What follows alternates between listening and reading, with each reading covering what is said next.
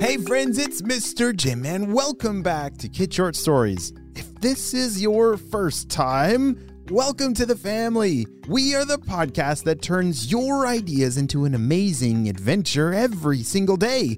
You know, we couldn't even exist without imaginations from kids just like you.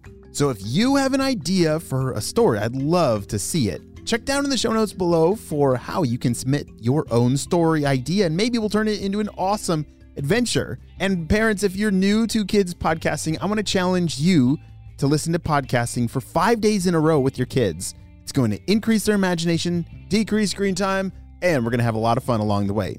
Are you guys ready for today's adventure? Me too, let's go!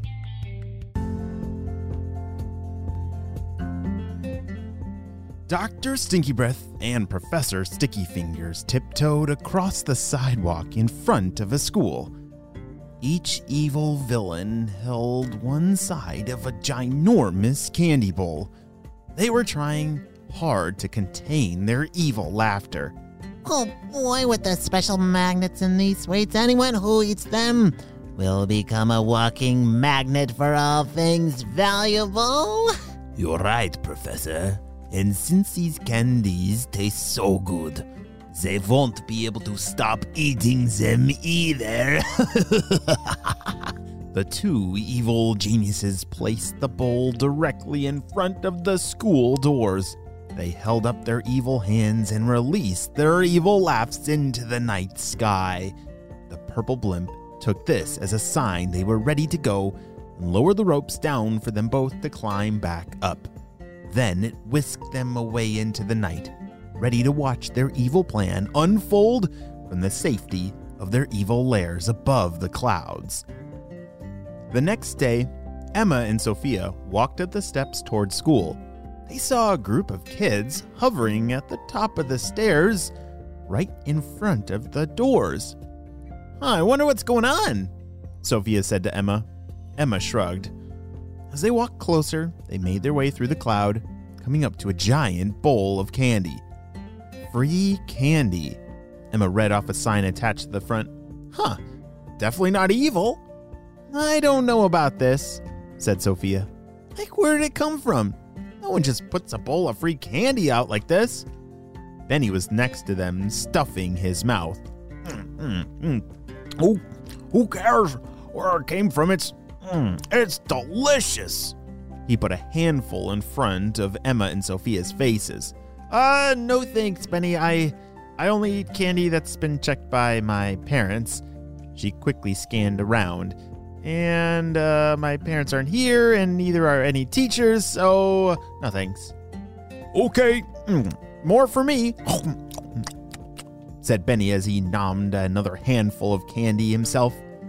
Sophia and Emma made their way around the ginormous candy bowl and the swarms of kids eating from it. They watched their classmates wearily throughout the day, you know, cautiously, waiting for any weird side effects to occur. Everyone seemed fine and happy with their candy, even pulling pieces out of their pockets throughout the rest of the day to sneak another bite. Hmm, I'm not sure why I snorted there. I meant more like this. yeah, that's a better sound. Emma was in the lunch line when she noticed coins sticking to the back of the person in front of her. Um, excuse me, you somehow have some money stuck to your shirt, Emma said.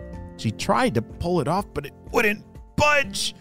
The person turned around and looked at her funny, shoving another piece of candy into their mouth. Oh, uh, sorry. Never mind, Emma said awkwardly. Maybe it's just part of their outfit? She wondered. Sophia was in an art class when she noticed all sorts of things stuck to her classmate across the table. There were paper clips along their sleeves, pens stuck to their legs, and even a ring in their hair. Uh, hi, you have something stuck, um, well, everywhere.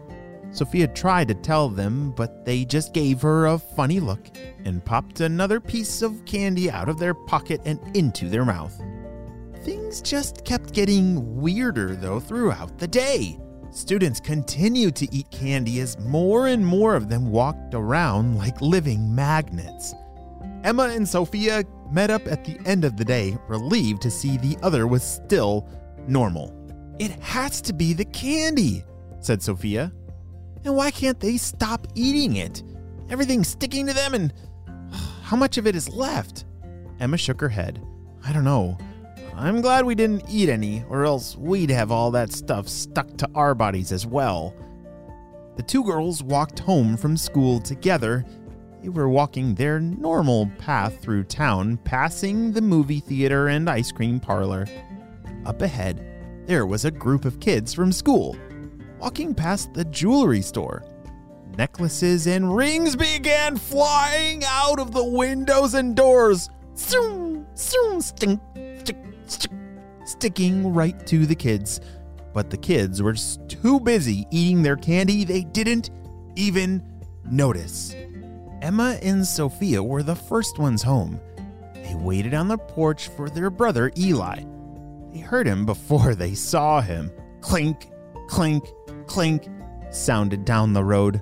Eli turned the corner, looking like he was wearing a suit of armor? Eli! Oh no, why did you eat the candy? You know we can't eat candy from strangers. Eli looked offended. Why do you think I ate the candy? Eli, look at you, said Emma. But he didn't seem to care at all. He went to pop another candy in his mouth, but Emma snatched it out of his hand. Hey, that's mine! Give it back! shouted Eli. But Emma just crossed her arms, hiding the candy from view. Nuh No way am I giving this back to you. Look at yourself. You look like a human junkyard. It was true. Eli had all sorts of things stuck to him uh, fancy pens, cufflinks, money, rings, but he didn't even seem to notice, just like the other kids at school. They all seemed to care more about eating the candy. He still had some more candy in his pocket, so he ran to his room to eat it and hide from his sisters. That night, while Eli and the rest of the students from school were sleeping, Professor Sticky Fingers enacted the second half of his plan. Going house to house, the purple ninjas started collecting all the valuables off the sleeping children. Oh dear. They assumed every kid had eaten the candy since they had made it so irresistibly delicious. So they went to every house in the school district. Their plan seemed to be working perfectly until they arrived at you know who Emma and Sophia's house. Why do I have to carry the magnet around? It's so heavy! Uh, because Steve, you know, you're you're a lot stronger than me. And anyway, I, I'm not tall enough to reach the window. Come on, here, let me help you push up that magnet and there. They were holding up some kind of giant magnet thing up to the open window. And holy smokes! All the stuff that was being stuck to the kids was now being sucked out the window and right onto their magnet. But little did they know that two spies were actually spying on them. Hey, purple ninjas, freeze! Ah! Steve, run for it! Okay, let's get out of here! Just like that, the two purple ninjas pushed their turbo blast off buttons and zoomed up to the sky, just out of reach of Sophia and Emma, who were waiting for them. Oh man, they got away, said Emma. It's okay. They can leave, but now we know exactly who's behind the candy. And now we just gotta make sure that that candy bowl is destroyed forever. The next day, Sophia and Emma arrived early at school and quickly got rid of all that candy before the kids even noticed. Thankfully, school life returned back to normal, and all the students didn't even remember the candy that had happened the day before. It's a good thing that Emma and Sophia were able to stop the purple ninjas and Dr. Sticky Breath before it was too late. Wow, great job, girls! And holy smokes, yes, definitely don't eat any candy that you don't know where it came from because it might just, you know, be from a purple ninja. This may be the end of our story, but it's only just the beginning of all the adventures that lie ahead for Sophia and Emma. The end. We'll be right back after a brief word from our sponsor. Hey friends, I need your help celebrating a birthday. Drumroll please. Brrrr.